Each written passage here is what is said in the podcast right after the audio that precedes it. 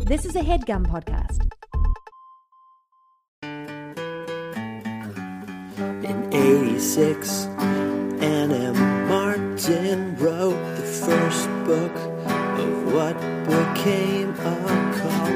Now it's time for Babysitter's Club. Club. Have you ever tried, Jack? Have you ever tried to cut sodium out of your diet? Have you ever No. tried to eat less than 2,000 milligrams of sodium a day? No, why would I do that? It is the hardest thing Oh. in the fucking Actually, world. You know what? I fucking have. For five years in high school, I was on the varsity wrestling team, And you, th- that's a low sodium. and I had to Situation? what I had to cut a huge amount of weight to wrestle at the 103 pound, later 112 pound weight class. And the best way to cut weight to weigh in is to just lose a ton of water weight. And the best way to lose a ton of water weight is to cut sodium entirely out of your diet because that retains water. Well, that's where I'm at, man. My life is a living hell right now. Well, I can recommend how to do it. What I did during all of wrestling season is I just, you know, that cereal grape nuts? Yeah. Just eat that without any milk. Every meal. Yeah. That's essentially where my life's at right now. I have a brutal cold. Yeah. I coughed so hard I threw my back out yesterday. And I can't eat sodium. That's really funny. You're like a real Uncle Joe. Uncle Joe is in better shape than I am. Oh man, what a sa- what a sad state of affairs. So Baby Nation, if Sanders seems a little more subdued and sad and reflective during this episode, uh, that's what's going on. He uh, he coughed and threw his back out. My life is a living hell, baby. And the only thing that he has to look forward to three times a day is a bowl of dry grape nuts. well, we'll have to we'll have to bring um, someone else in. If this continues, we'll have to bring in a third partner to our show to do the the comedy turns. You know, You're saying that's my job? yeah. If you're gonna be like a Eeyore who threw his back out coughing. And I'm gonna be uh, like a pedant Right. who won't stop talking about like modernist poetry. We'll have to bring You in think- like a card, a cut up, a clown. Well, I guess I got good news for you, bud. What? This is a mystery episode. Oh, good. Uh, This is a Babysitter's Club mystery. Mystery. And we brought in our very good friend and very talented friend Our dear friend. and very funny friend, Yeah. Aaron Montgomery Chack. Erin Montgomery Chack. Uh, I don't actually author. know what her middle name is. No, but I think it's probably Montgomery. Um, Aaron Montgomery Chack, Baby Nation. Here, well, let's start from the beginning. On mystery episodes, we do things a little bit differently. We read a Babysitters Club mystery, and we have a guest to to read the book and, and discuss with us and uh, bring a little bit of We a fresh force people perspective. to take time out of their days to read a Babysitter's Club book and then come on our show and discuss it with. Yep. And this week we have Erin Montgomery Chack, author of the hit book of essays, This Is Really Happening, available in bookstores worldwide. Um, and also- Featuring- featuring, yeah. It's two lovable side characters. a couple, uh, couple star turns in the book. If you've read it uh, or if you're about to read it, I won't give you any spoilers, but there are a couple of side characters who steal the show, Right. let's say, in this book. They at the time uh, when they were a part of the stories of Aaron Chack's Tapestry of Life, they were not popular podcast hosts, but they are now. Uh, let's just say that they are right now. Uh, speaking of which, hi, hi, and welcome. Sorry, I was taking a drink. Hi. That's okay. They know you're here. And welcome to the Babysitters Club Club, a podcast in which I. Wow, you did a terrible job. This is what I'm talking about, Baby Nation. He he fucking he coughed. He threw his back out. He had one too many fucking grape nuts. And then he can't. You're like what? Twenty seconds off on the synchronizing with my club. Yeah, it was it was a bad connection. I'm gonna blame bad connection. I'm also like essentially sober as a, a stone. Sober as a ghost cat. Hi, hi, and welcome to the hi, Big- hi. Welcome to the Babysitters Club. Let me just let me Club. just get through it. My name is No, let Tanner me just get Greenring, and through my it. co-host is Jack Shepard. This week we are joined by Aaron Montgomery Chack. You don't know how to do it. Babysitter's Club Mystery, uh, number three, Mallory and the Ghost Cat. How's that feel? I did a good job, and you know it. No, You're you- angry because I did a good job. No, you did a bad job. It was half-hearted and it felt satirical. it felt satirical to you, but Baby Nation loved It it. felt like you were saying it at me. no, I wasn't. Let me let me have another run at it. Okay, have another run at it. Hi, hi, and welcome to the Babysitters Club. Club. club. Off, you're off your mark, but that's fine. You know what? I admire you, and I uh, love our friendship. Uh, my name is Tanner Greenring, And my name is Jack Alexander Shepard. and this week we are joined by Aaron Montgomery Chack, author of the book. This is Really happening. really happening. God, you're so bad at this.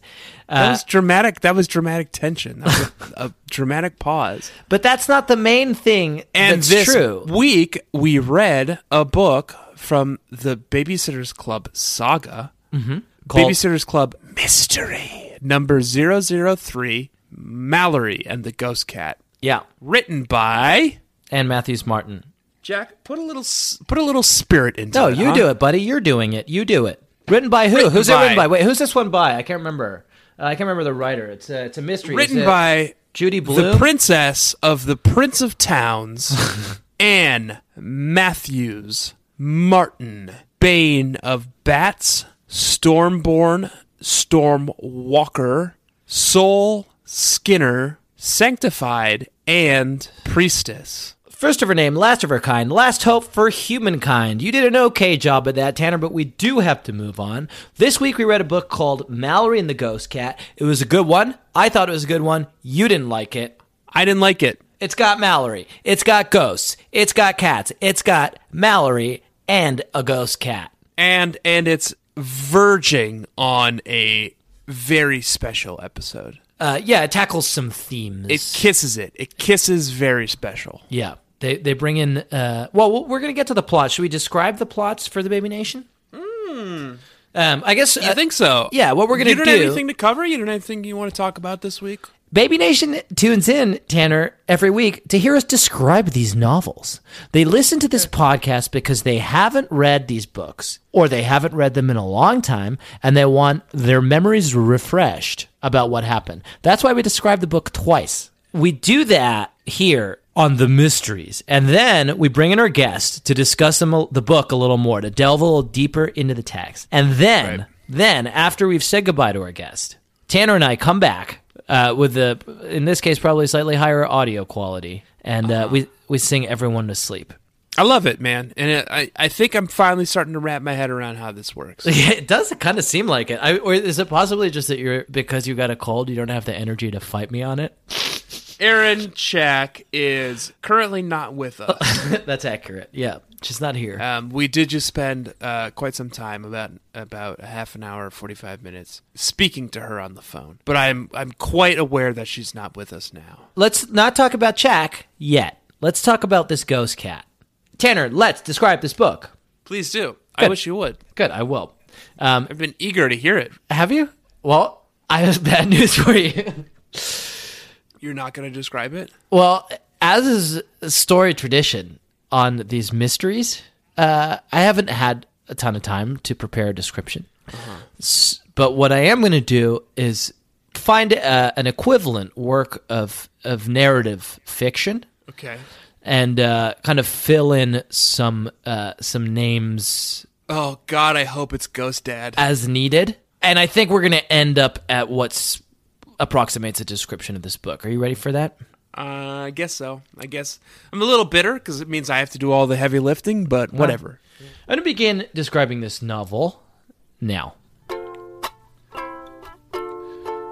Rasputin, Patrick Swayze, is a cat. Nope. Okay. Kennedy Graham, Demi Moore, is an old man from the past, and the two are madly in love. However, when Rasputin is killed by a wasting disease that left him thin as a rail before it took his life, he is doomed to roam the earth as a powerless spirit. When he learns about the Babysitters Club, Rasputin must seek the help of psychic Mallory Pike, Whoopi Goldberg, to set things right and reunite with his beloved human cat owner from the past who now exists as a ghost in the present. Mallory and the ghost cat. kind of really, really fell apart on you right at the end there, huh? I think Ghost Dad would have been a better choice. Yeah.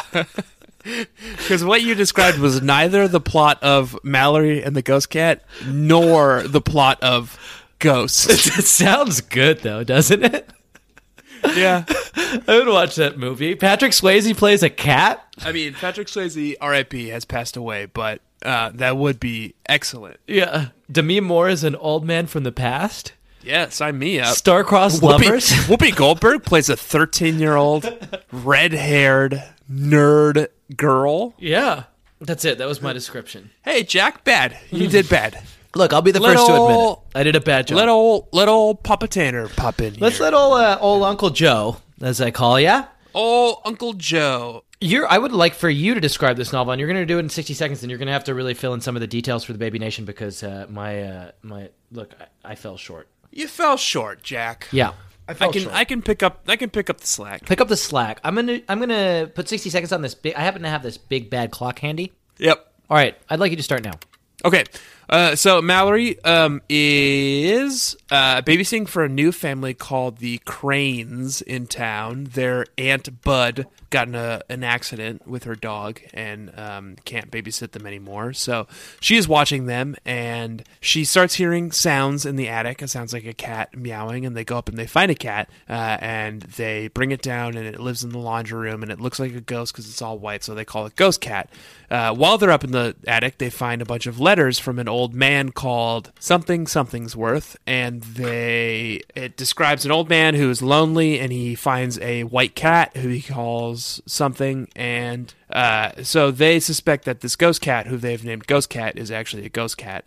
Um, it turns out that it may or may not be a ghost cat because uh, someone claims the cat. And in the meanwhile, the B plot is uh, Uncle Joe, uh, the Pike family uncle, comes to stay with them, and he's old and senile and crazy. And time.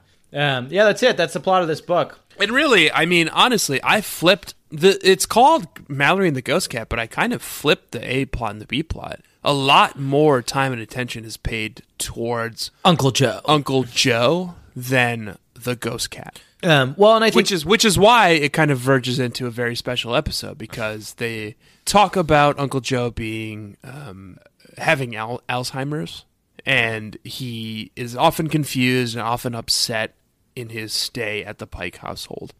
I mean, the through line I think is that it's it's mostly a novel about um, the dark and unremitting loneliness of old age. Okay. Yeah, no, I understand that because um, what's his face Cranston Uh, Kennedy Graham. Graham. Kennedy Graham. Um, is the man from the letters from the um, Uh, 1800s? Yeah, who- he has no friends. He's described as having no friends. Um, but the, Right. this cat comforts him in his old age, uh, and then suddenly dies of a wasting disease. right. Um, and then Tinker. Tinker. Tinker. is the cat's name. Um, and then Kennedy Graham wastes away himself. You know what? This was not a fun book. I'm coming to the conclusion. Here's the thing I like ghosts and I like cats. I love Mallory. you love meditations on cat death, and you love you love meditations on human mortality. Yes, but I didn't. I thought this was going to be a fun romp about a ghost cat. I d it didn't occur to me that a cat.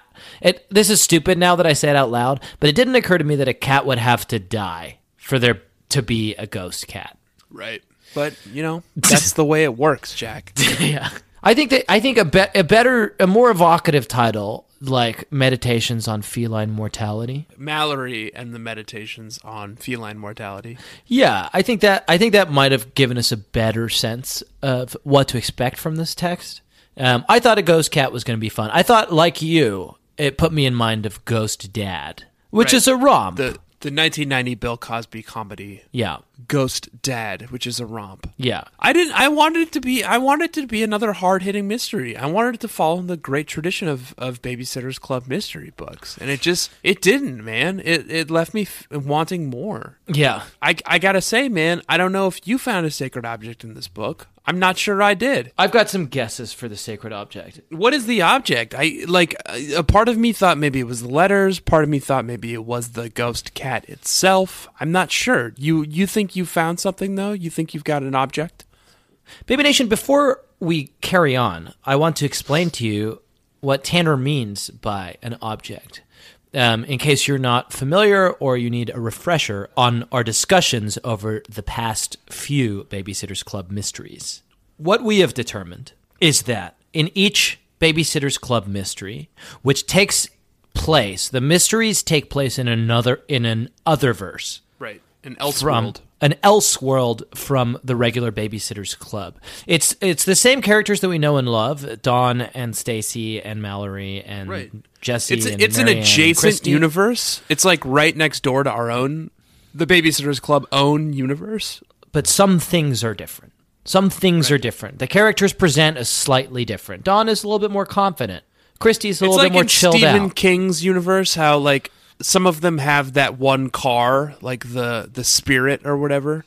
right Do you know the thing about the Stephen King universe? um, all things serve the beam, baby nation. Yeah, so it's a it's a it's an adjacent universe. Um, things are the same but different. W- We have a lot of evidence uh, based on these texts that each mystery, in some ways, features an object of power in this other verse Right. um, that Anne uses in some way. We think possibly nefariously uh, back in the the world of the Sitterverse. Right. Um, the first book it, that was obvious. The first novel, Stacy and the Missing Ring, um, Was that the object ring. of power was a powerful ring. In the second book, I think you decided that uh, that object was a, s- Bruce Stringbean, yeah a string bean a called Bruce. sentient stringbean. I mean, we did not, we never reached a consensus on that, but we, you also never pitched anything. An alternative, yeah, better, and we right. we um we got it. We got to keep swimming forward. Yeah, they're not, they're not all going to be um, momentous. I might, Baby Nation. You know what? I'm gonna I'm gonna do everyone a favor and uh, and dive back into that text in a future in a future episode, and s- just just in case, Just, you're just going to do it solo. You're just, Just going in to case, record I'll- and I'll- release I'll- your own director's commentary on that one. Uh, yeah. When we do the director's commentary of these podcasts, I'll, there will be a scene where I'll be like, "Huh, I can't believe that I missed the glowing scepter of truth." Right. And we honed in instead on We- the we both string bean. agreed Yeah. that it was Bruce Stringbean, the sentient stringbean. Well, here th- we've got a cornucopia to choose from in this in this book, Tanner. I'll read you one passage that kind of springs to mind.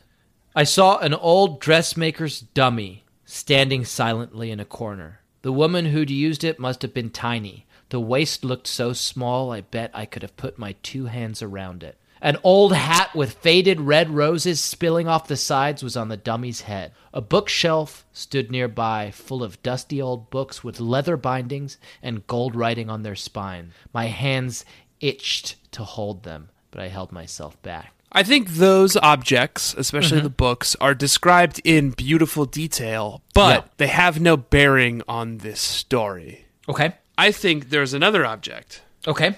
Letters, said Margaret. Lots of letters, said Sophie. I picked up the bundle of letters that was tied with a blue ribbon and shone my flashlight on them. The envelopes were yellowed and crumbling, and the handwriting on the front of the top one was pale and spidery. Wow, I said, these are really, really old. And those letters, that bundle of letters, would go on to contain all the information we know about Kennedy Graham. Kennedy Graham and the ghost cat. They would call, th- a- after reading them, they would call the ghost cat into this world. Oh wow. Okay.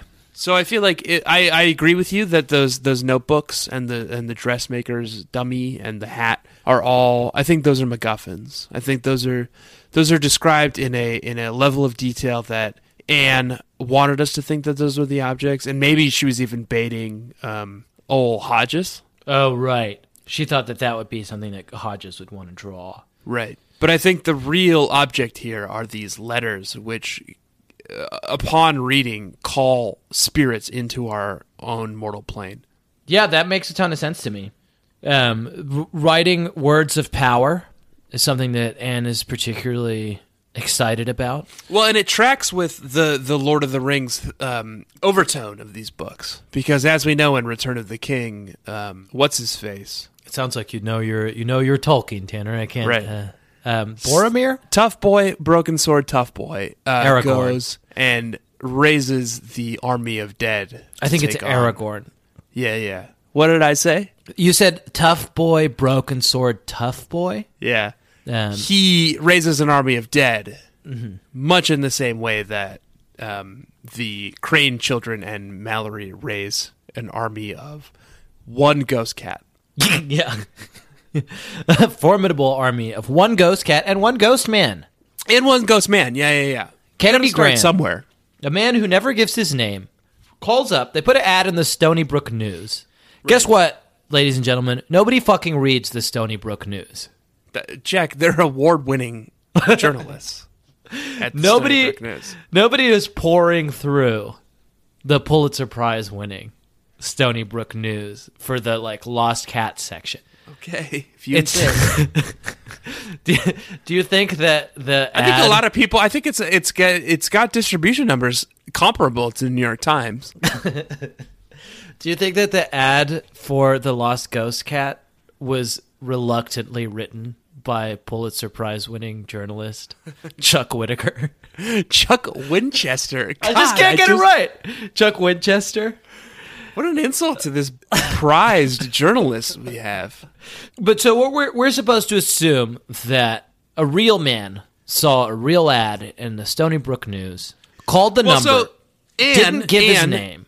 And Ellen kind of set up a little bit of tension around this. Mallory doesn't quite buy this story because this guy calls, this guy who, this nameless being calls and says, Yeah. Uh, that is my cat you found. His name is Rasputin. I will come and collect him in two days. That's what he sounds like. He sounds like someone who's speaking backwards. Yeah, Uh, he's like played in I reverse. want my ghost cat. Yeah. that's not how Mallory describes him, but that's it's it's inferred from the text. Should we try? Shall I try and say that backwards? Because I know that th- this is how David Lynch did it in Twin Peaks. Right. Um, the man who says, um, "I want." I want my Garmonbosia. So you can do some audio wizardry on this. That's also, by the way, Baby Nation, how um, Missy Elliott says. All right, Jack, put your thing down, flip it, and reverse it for me. You ready? Taksug. I'm snow. I Baby Nation, I'm going to do a hard cut right now. We're going to Yeah. play that audio back to you right now.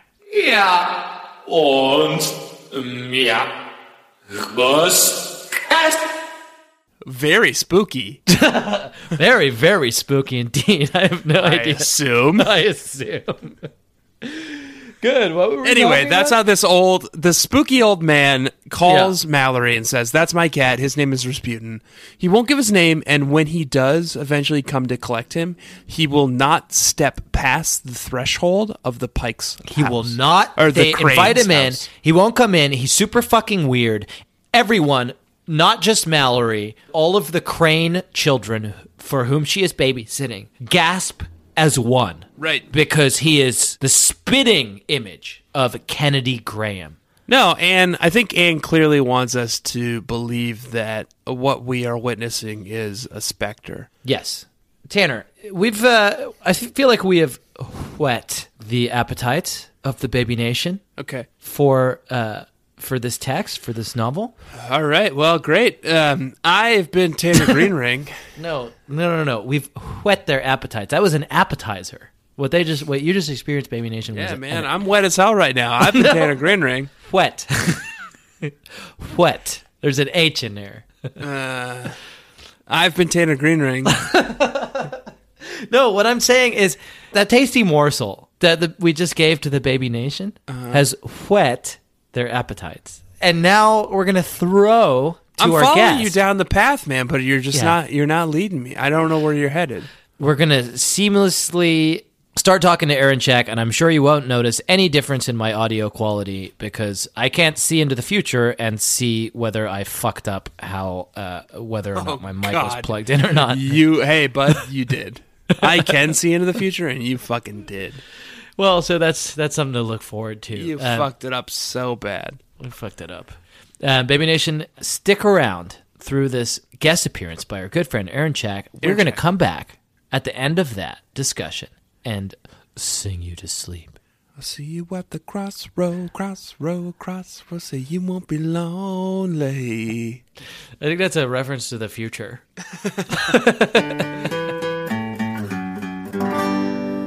All right, Baby Nation, we are here today live with the great Aaron Chack. Not live. We recorded this a few weeks ago. Thanks for stepping on my introduction of our guest, Tanner. Well, you it was there was misinformation in it. It's live to me, and the most important part of that is not whether or not we are live, but that we have here with us a special guest named Aaron Chack. Aaron, Hello. Hi. I can step on your audio too.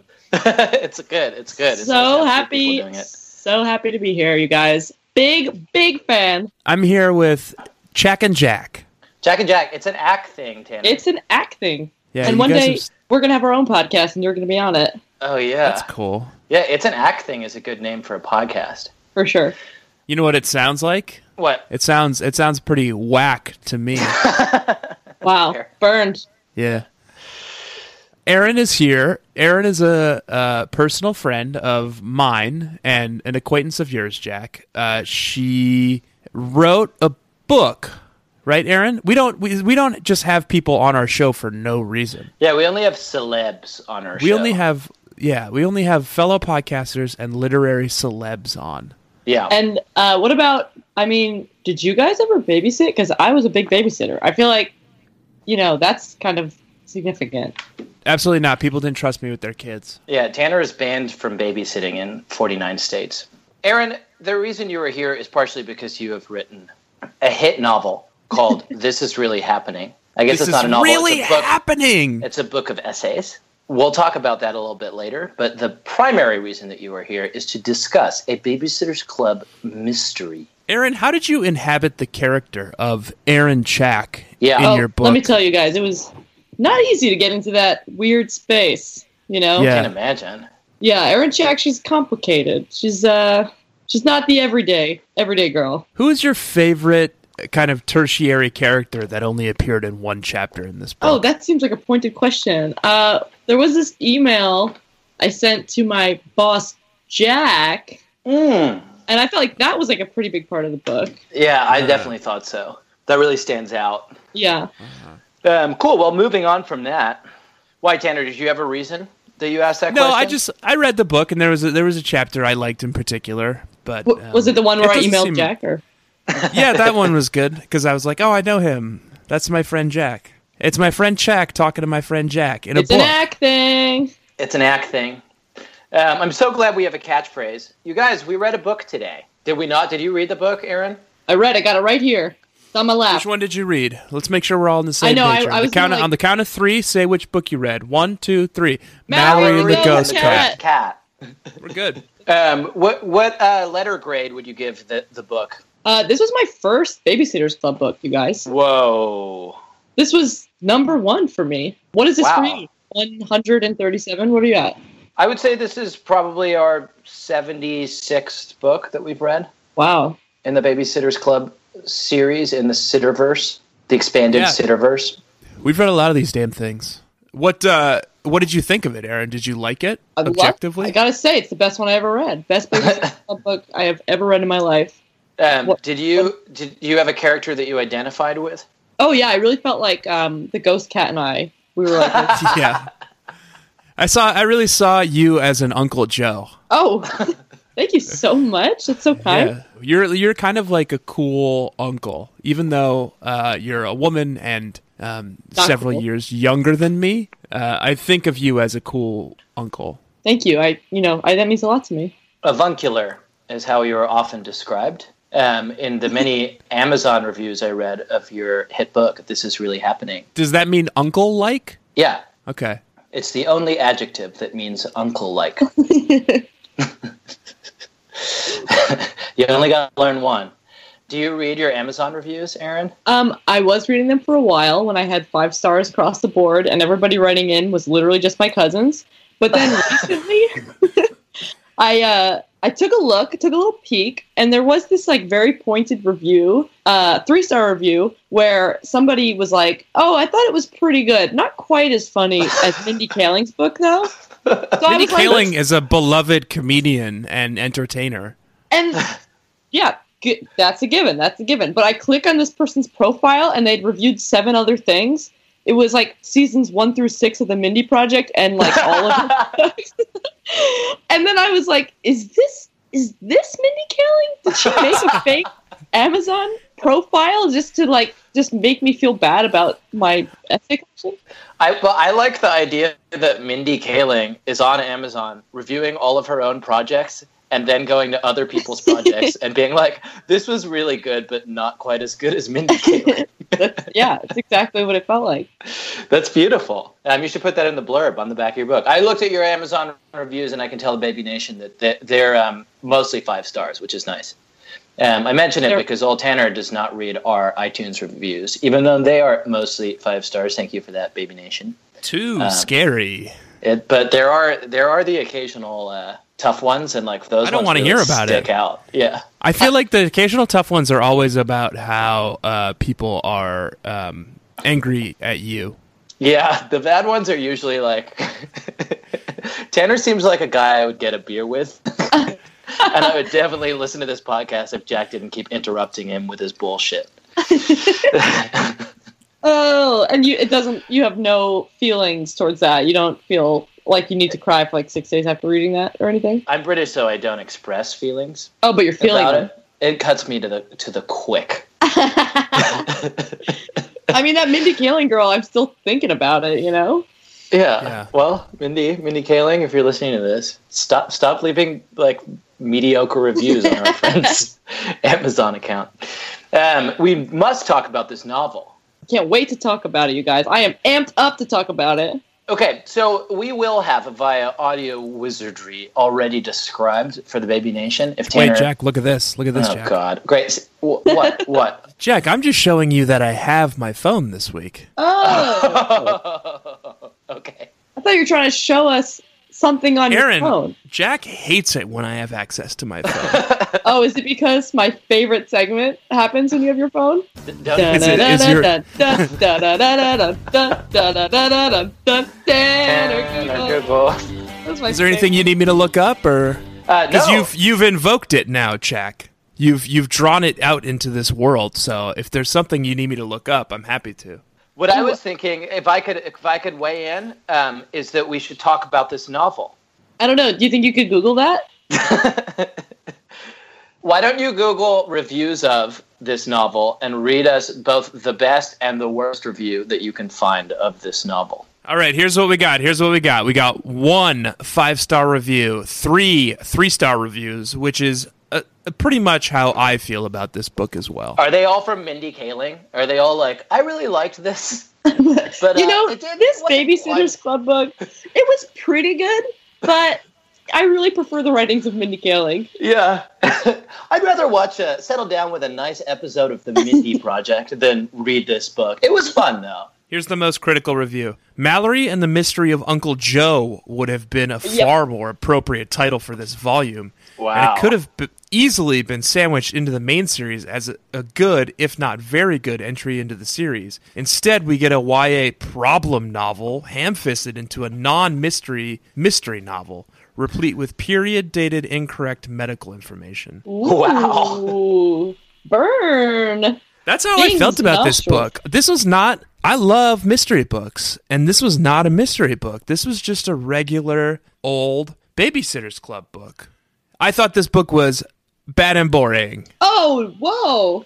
Um, okay, Really? let me offer a counterpoint. Uh, I wish you would. this novel, more than almost any other novel in the Sitterverse, with the exception of the novel that it has great resonance with, which is Stacy and the Mystery of Stony Brook, a novel that is referenced in this particular text, leaves unanswered questions that almost certainly have to do with the other side, with the occult. In this, there, there is, in a way that is never addressed very clearly, a ghostly cat in this book that is from the other side and a ghostly man who has haunted the fair citadel of Stony Brook nigh these 100 years, driven to death by the grief he experienced after the loss of his beloved cat. Those facts are undeniable. If you read this text, that's what fucking happens. A mysterious man who is obviously the ghost of Kennedy Graham appears at the doorstep Yeah, you think that was definitely Kennedy Graham. Did you see the scar on his lip? Yeah, he's the dead. He's a fucking dead ringer for Kennedy Graham, who appears in this novel uh, in the form of his diaries from from a time past, a happier, more simple time. Right. Um, and he's like weird as hell. Like he calls up and he doesn't have any niceties. no, that's yeah. true. He just seems off. Jack, do you care to weigh in on this? Do you, do you like in your reading of the text? This is your first full immersive experience in the in the Sitterverse, in the the Sure, world sure. of the Sitters.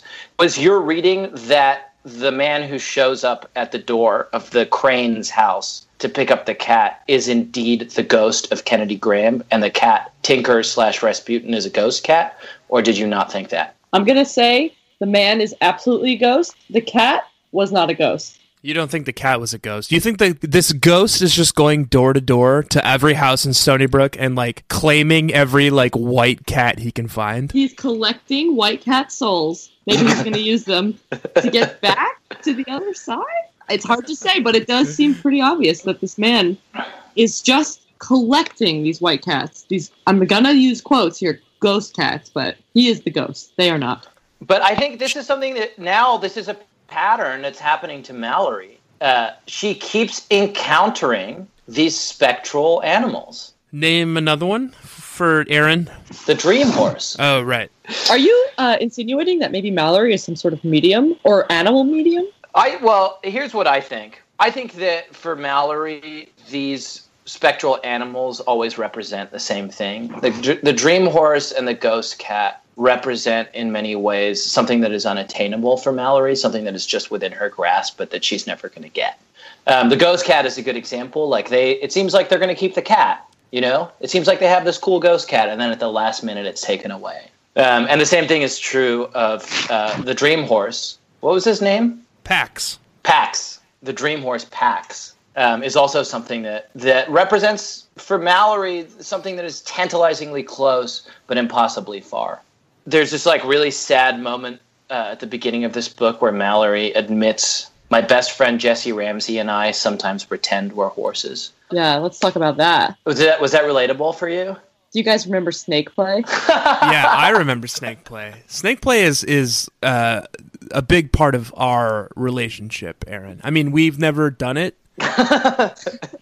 Never gotten around to it. No, but it is it is an early conversation that we had with you is that you are into something you call snake play. Well, Yeah. it's not, it comes from something I used to do when I was babysitting, which I this is the Oh. first thing. This is my the first note I wrote about this book. Horseplay seems very similar, and also her shame surrounding it. There's a line that's like, uh, but it She has says, something- "This is a deep, dark secret." yes, Do do explain uh, for the Baby Nation uh, who may not be familiar in their own personal lives sure, what s- snake play is.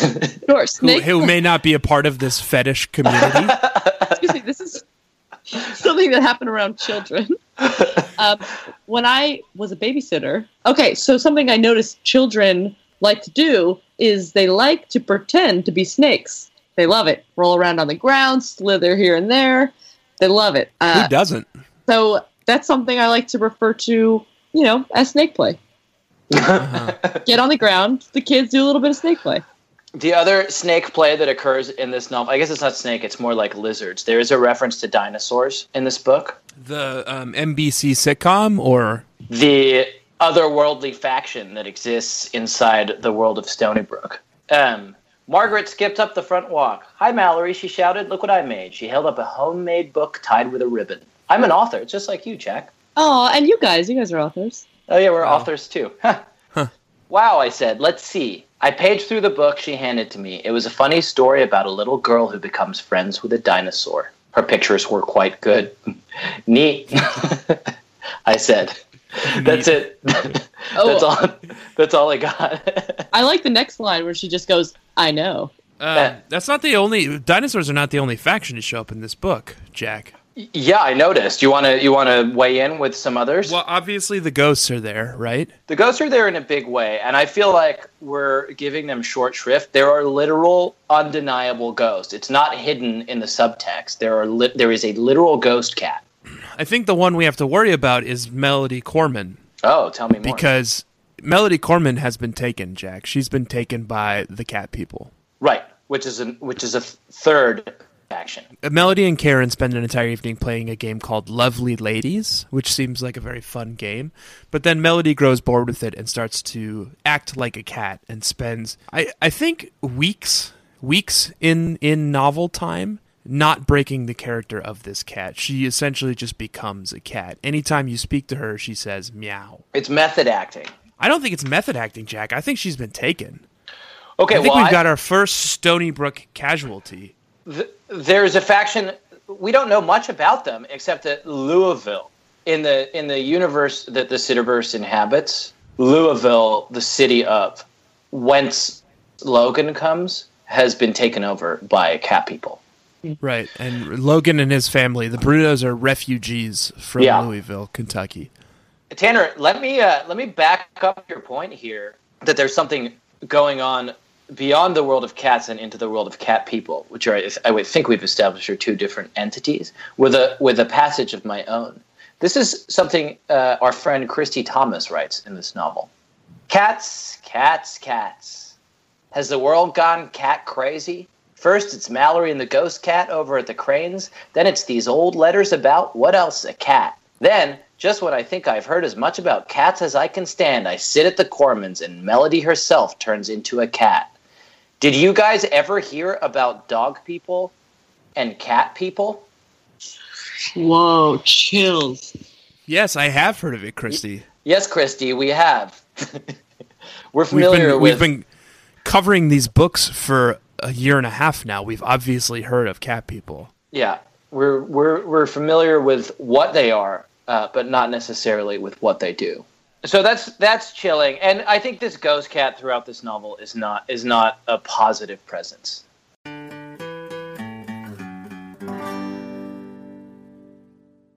I was I was butting up against um, something that probably uh, is related to a segment that we like to do in this podcast Okay.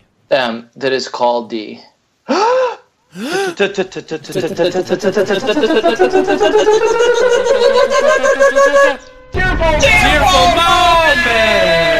I've been waiting my whole life to do that.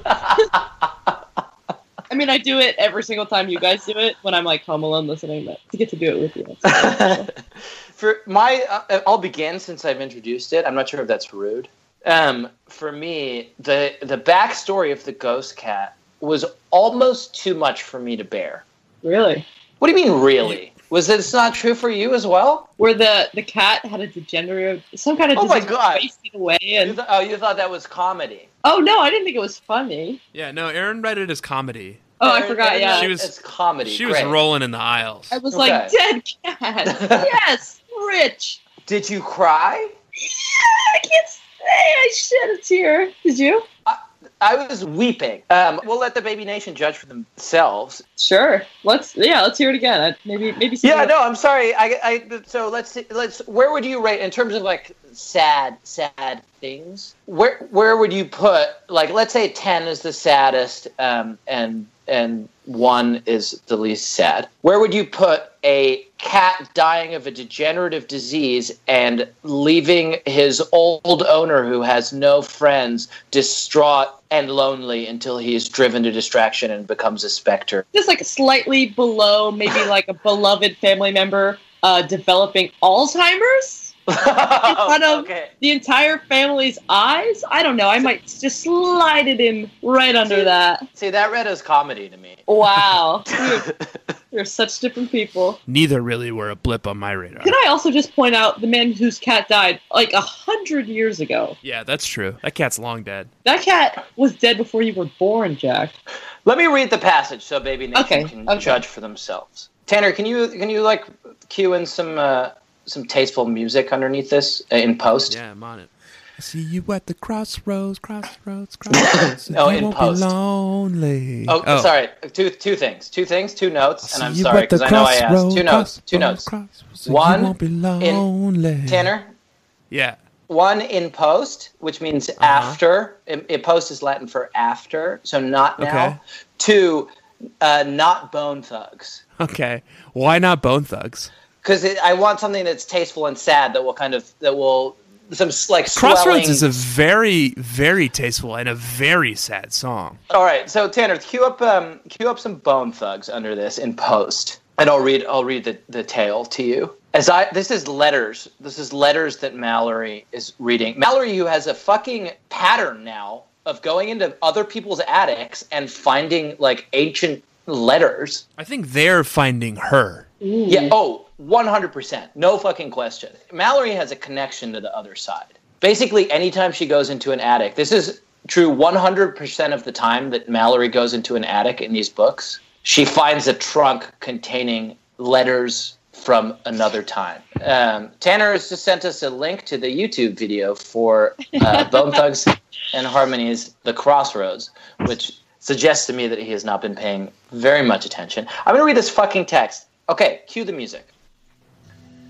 As I am without human companionship, I have taken this cat in and vowed to care for it. My dear Samuel, Mallory's reading this. The girls were staring at me with round eyes, eager to hear more about the kitten. The leaves had begun to turn scarlet and gold, and Tinker, that is the name I have given my tomcat, chases each and every leaf as it falls. He has grown into a fine, sleek animal, and he is my dearest friend. He loved that cat, and I could tell he spoiled it rotten. Tinker had chicken livers for his supper tonight, as I had roasted one of my best hens for myself. He loved the taste and ate until he could barely move. I was getting to really like Kennedy Graham and Tinker too, so it was a shock to read that the cat had died of a wasting disease that left him as thin as a rail before it took his life. After the cat died, Kennedy Graham was never the same again. He constantly thought he heard the cat meowing, crying as if his heart had broken, and the sound seemed to come from the attic. Is that a t- is that a single tear, Aaron, that I see falling Let me down? check. Pretty dry. Pretty dry. All right, fine. All right, so Dead Cats doesn't do it for you. Did you have a tearful moment? Got it right here, Jackie. Oh, good. All right, I'm glad to hear that. Okay, well, I will have to say, I you know, it's hard to pick a moment. This entire book, by the way, is not about a ghost cat. It's barely about a ghost cat. This entire book is about a man losing his grip on reality, losing Yeah. a part of himself, losing any connection he had to his family members. So that is my cheerful moment. I do have this one part that stuck out to me. Um, this is when Mallory is going to visit Uncle Joe after he has to return to Stony Brook Manor. You know, a few weeks ago, I wouldn't have wanted to go on this outing. Or if I'd gone, it would have been because I felt guilty or obligated. Visiting Uncle Joe would not have sounded like a fun thing to do. But thanks to Nikki, I'd gotten a glimpse of what Uncle Joe could be like, and I thought he might be a pretty neat person once I got to know him. You crying, Jackie? Yeah, that got me a little bit. I'm Little not bit. gonna lie. I didn't have a tearful moment, Jack, but there is another moment where um, Uncle Joe is this kind of gruff old man. He's very mean to all the kids. He spends several weeks with them, and he never gets to know any of them. But a on his last day there, she walks into his bedroom, and he is showing Nikki Pike a magic trick. And like he's the old Uncle Joe that Papa Pike remembers, and that kind of got me a little bit. He's the Uncle Joe that they expected but never got. It's this same thing that these dream horses and these ghost cats are constantly driving home. Do you think Mallory manifested this Uncle Joe character as well? I certainly think so because what Mallory is always experiencing is the distance between expectation and reality, the distance between her hopes and her achievements. I'm not so sure, man. I think Uncle Joe is a dark presence. Well, this is so. There's a there's a T.S. Eliot poem that came to mind. Another uh, piece of literature came to mind for me. Um, it was um, A Wrinkle in Time. Have you Oh heard yeah, of it? that was referenced many times in this Mm-hmm. by text. um, Madeleine L'Engle. As we know, Anne only brings up a, uh, another book if it is significant to the text. Do Yep. you know the plot of A Wrinkle in Time? Yes. Aaron, do you know it? Have you read it? Ooh, I never read it. Um, I've never read it either, but it's my it's one of my wife's favorite. Our cat Meg is named after the main character. I did not know that. Yeah, and uh, That- I Jamie already has- loved Megan, and now I love her even more. yeah, Jamie has a little tattoo on her forearm of an ant crawling across a string between two fingers. Um, do you know? Uh, and maybe I should talk to Jamie about this instead. Uh, I read the Wrinkle in Time books as a kid, and I loved them so much that I just I was like, I'm going to read everything that Madeline L'Engle has ever written. And her books get pretty adult, Sexual, sexual content, or sexual content. I- No I, way. think probably. Well, I just like went to the library and I just got. I was like, give me everything that Madeline L'Engle has ever written when I was in fifth grade. And they start are off. you the- sure, young man? You seem pretty young. Are you sure you want to read the f- the fuck forests of Albion? Um, I like Forrest. I love the works of Madeline L'Engle. This seems great. Um, all right. Well, you were talking about A Wrinkle in Time, so what? Let's uh, let's let you finish. Meg lives in an attic, which Mallory states in this book that she loves. She loves being in attics. She loves being around attics. Uh, her and her brothers uh, need to save their father from a uh, dark cloud, uh, a presence who has taken over his mind and is um, using telepathy to control his mind, which I think is probably Uncle Joe. Papa Pike, whose name I can't remember, so I just keep calling him Papa Pike, is is obsessed with Uncle Joe. You know, Uncle Joe is not the only Joe mentioned in this novel. Uh, the GI Joes come up a lot. Bill Bill Corman was going on about the GI Joes like like a regular Jack Shepherd, Yeah. Yeah. a very Shepherdian character. Uh, yeah, Bill. Here I've got the quote. Bill was lying on his back on the rag rug in the middle of the floor. He was holding a toy helicopter in one hand and a toy jet in the other. Pow! He said, "Blam, blam, blam, blam." He waved his arms around so that the jet and the helicopter seemed to be involved in an air battle. He was in another world. Um, and Christie's like upset about this. You think you think he he in to borrow a term from A Wrinkle in Time, you think Bill Corman has gone through the Tesseract into another world. Oh wow! I hadn't thought that. The uh, the extent of what I had thought about it was wondering what the plane and the toy helicopter was. I assume that the play was the Sky Striker because that was pro- that was the main Joe plane, and I hope that the helicopter, since they're attacking each other, was the Cobra Mamba, which is for the uninitiated a helicopter that the Cobras fly, the uh, the Gyro Vipers specifically who are madcap pilots fly that has three different cockpits, two of which are detachable. I feel like a real uh, Melody Corman in this moment. Um, I'm glad to see you, but I'm really glad to see Karen. Skylar's asleep, and Bill is being so boring. All he wants to do is line up his GI Joes and talk about which weapons go with each one. Yuck. Uh, Yeah, why why did she not like that? I can I can attest. Uh, it is very boring to hear someone describe GI Joe vehicles and Well, weapons. if it it would be weird if I mean would it be better if the two, if Joe was fighting Joe if it was like Joe on Joe battle like if it was like a retaliator helicopter with like updraft in there Aaron, uh, I have a question for you. Hit or it. it could be an eagle hawk I guess Did you That- have this week a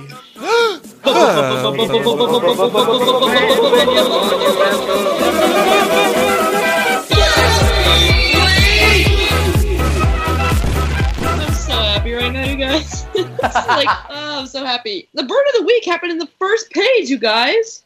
Uh, sorry, do you mind if I if I go first? yeah please No, I wish you please. would. Okay, here we go.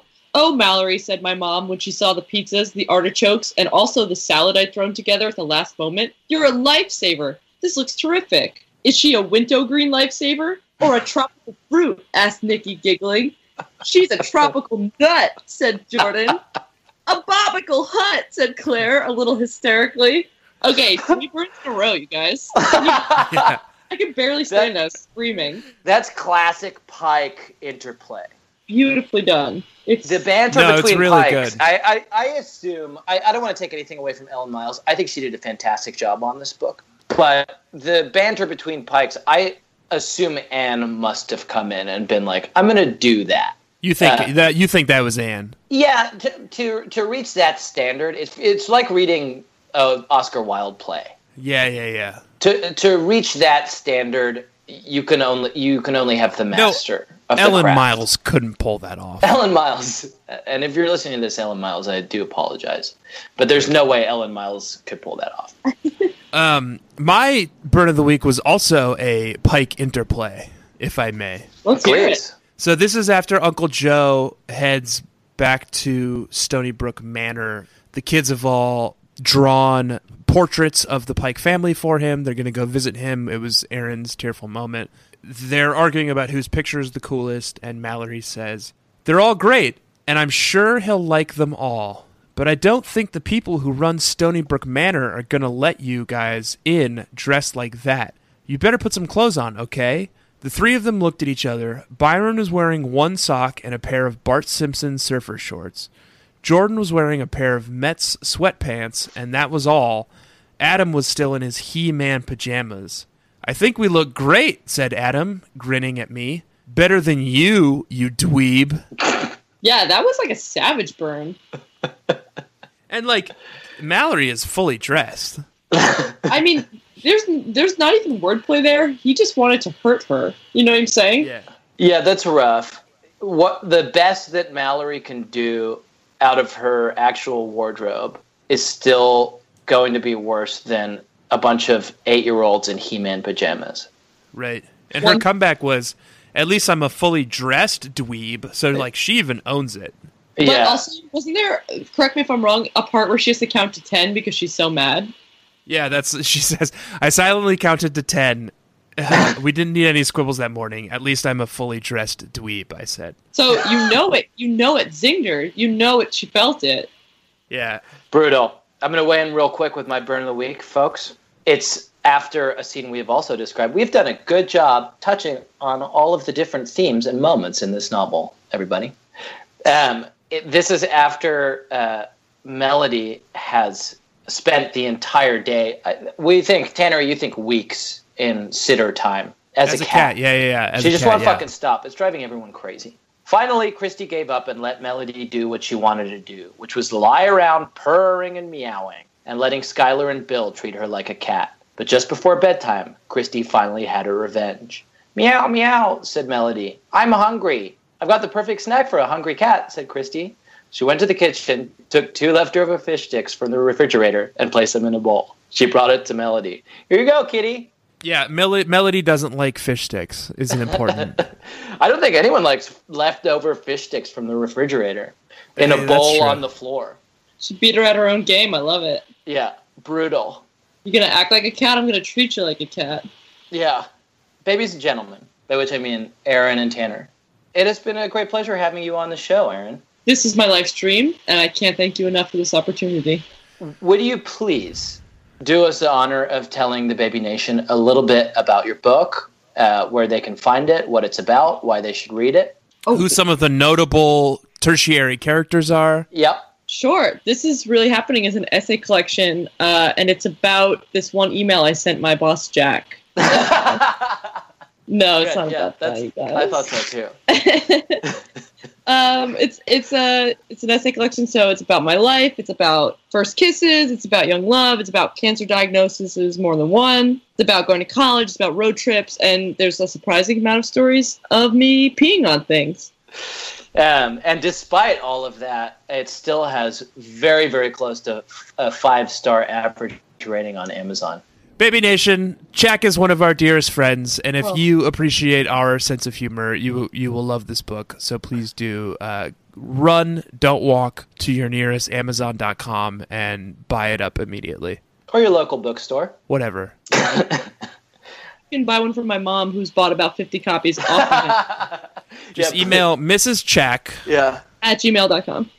Aaron, thank you so much for joining us. Literally, It's been a pleasure. My pleasure. Thank you so much for having me. I oh this thank you. Honestly, just saying the bu- bu- bu- bu- bu- burn of the week. I'm waiting my entire life. Aaron, thank you so much for joining us. Tanner and I are going to come back, Baby Nation, in just a second via audio wizardry and sing you to sleep. Ooh. See you at the crossroads, crossroads, crossroads. and You won't be lonely. Jack, Yeah. it was a real pleasure having you on the show today. Thank you. Um, it's Uh, been great being here. Jack, is there anything you want to plug or uh, Um, doesn't sound like it? Aaron, uh, will Aaron will take it from here. Um, do you want to sing the Baby Nation to sleep? how about I take it from here? Uh, Baby Nation, we're back. Um, as as you can probably Me, tell, Tanner Greenring. Yeah. You, Jack Shepard, and Yeah. you, Aaron Chack. everybody except the third member of that group. It's just me, Tanner, and the ghost cat. You, Tanner. Me, me, Tanner. Tanner. me, Aaron Chack. I don't. Listen, Baby Nation, we're going to sing you to sleep right now with a little more discussion of this novel. We have not fully delved into this text. I'm looking forward to delving a little bit more into this text with my good friend, Tanner Greenring. And me, Aaron Chack. What do you want to talk about, my man? I feel like this maybe is beginning to warrant its own segment. What?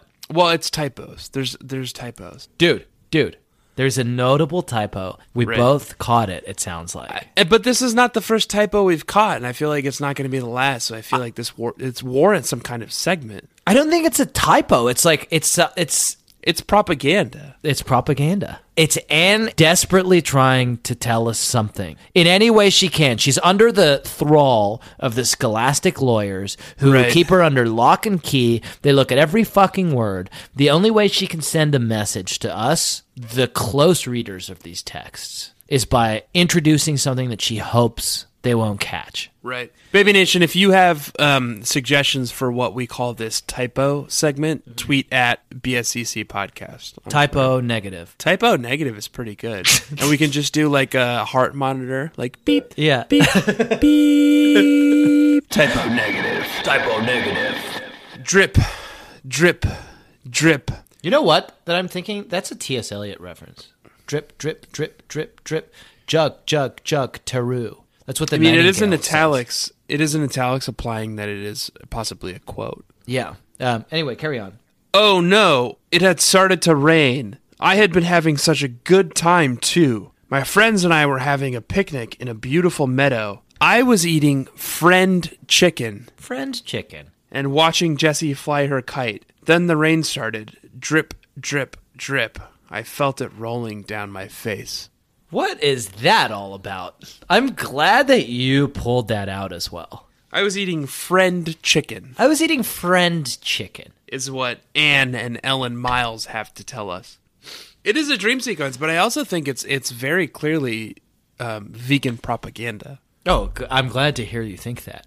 It's she's she's making you really think about it. It's like we can all pretend that chicken is this like meat substance that we don't have to think about, but no, this is these are our friends. Chickens are friends, not food. This is our friend chicken. That's a pretty good rebranding of chicken by the vegan propaganda industry. I feel like maybe the scholastic copy editors are colluding with Anne now. Yeah, They're trying to get her message out as well. In the past they have been enemies, right. but now they're they're one and the same. The way that we would have really known this was Anne sending a message would have been if she had said, I was eating friend chicken and beating enemy bat.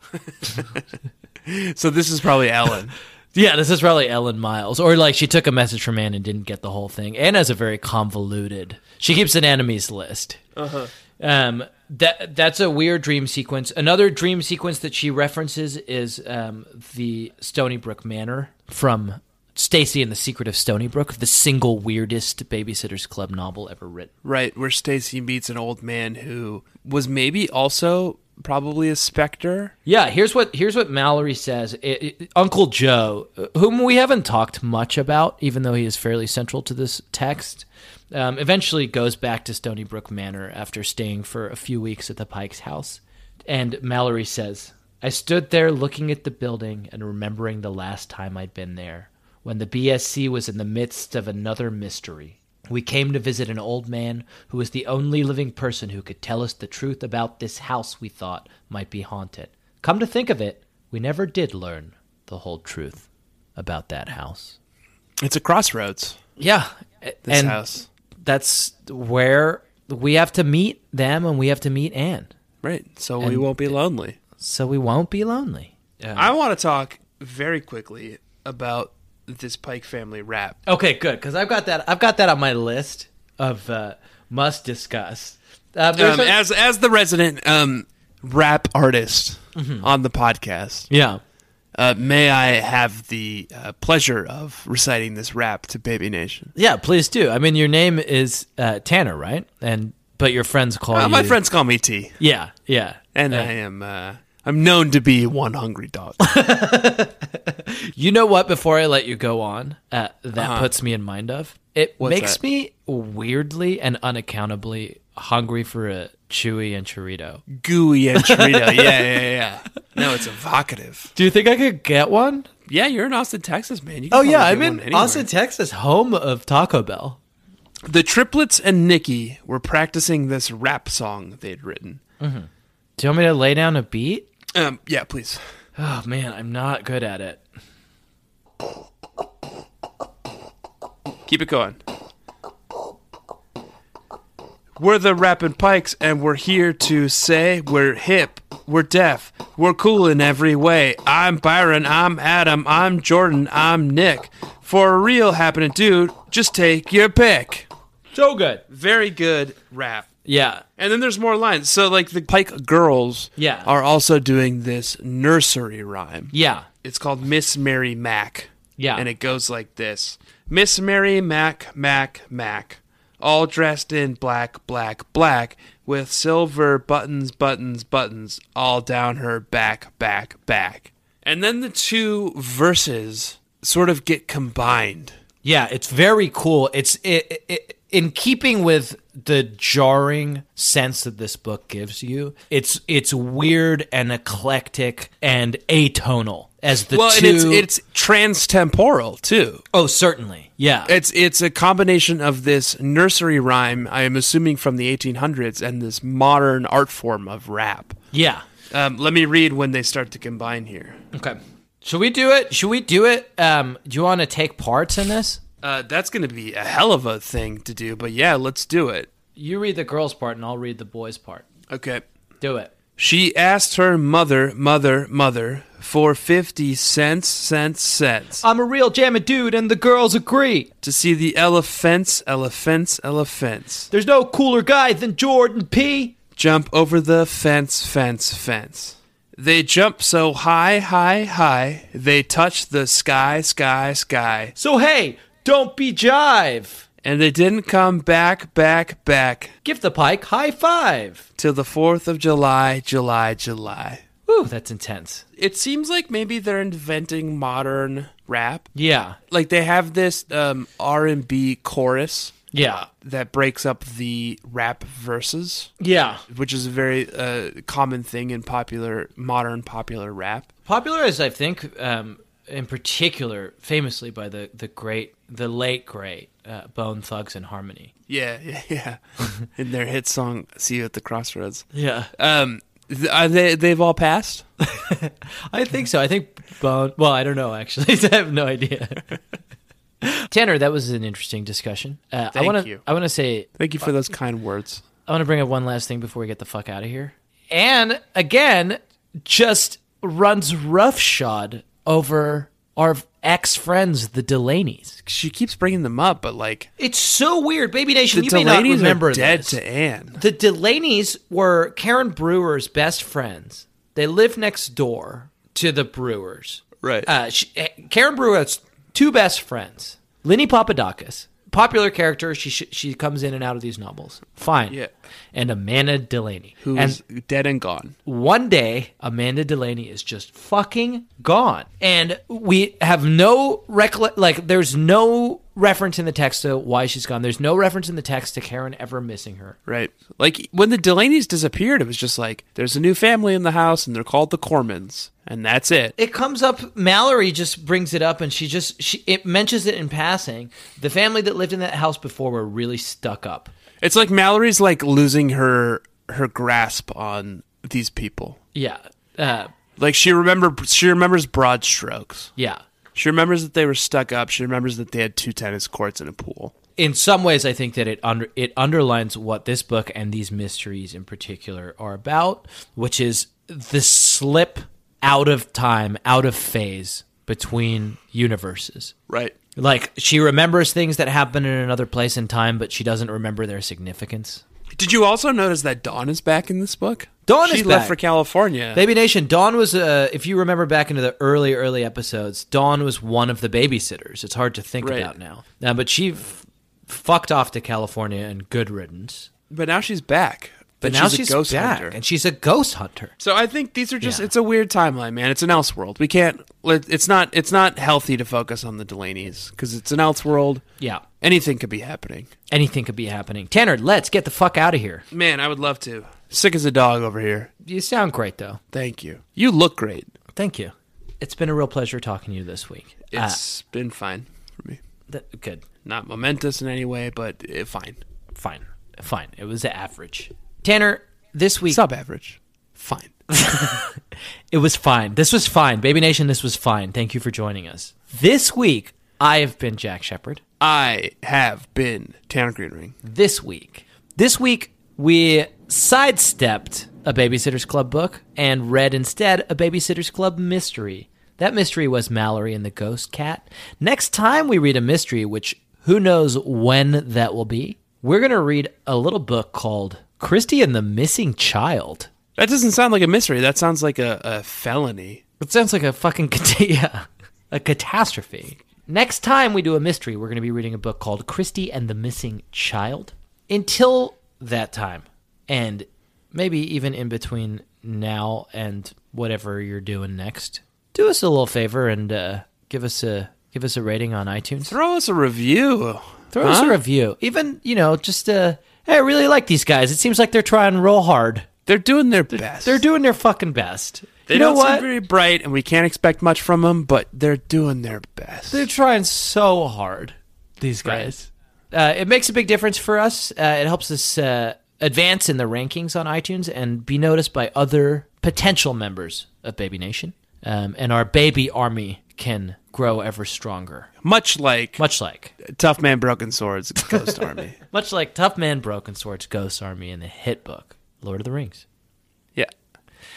Claudia is wearing a bra now. The way she talks, you would think that boys had just been invented.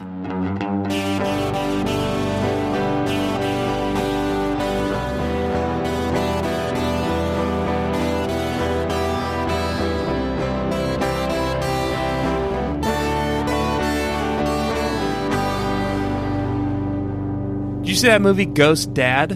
Um, I haven't seen it, but I'm familiar with the premise. It's kind of the same premise as what I'm describing. They have their dad back, but he is a ghost and he can't interact with them Physically, physically or, or you know, kind of in any way that is significant to their upbringing. I mean, can he talk to them? I think sort of in a in a way. It's been a very long time since I saw it. I remember one scene very vividly of him standing on the highway to, shortly after he discovers he's a ghost, and he's about to be hit by a bus, and um, uh, he cowers as the bus approaches him, and He's inside the bus. soon discovers that he's inside the bus, and a woman's um, crotch at Ah, the yes. back of the bus is quickly approaching his face, and he's like, "Uh." Crotch. Um, it was probably uh, it came out probably ten years before you were born, Aaron. I've never heard of it, and I can't tell if it's a comedy or if it's a tragedy. I have no idea. Also, I'm pretty sure he dies in an elevator accident, and I was terrified of elevators as a kid because of that. Not buses. No, buses are fine. Get a nice crotch in your face. Who doesn't love it? Uh, okay, forget about Ghost Dad. What were we talking about? That was a headgum podcast.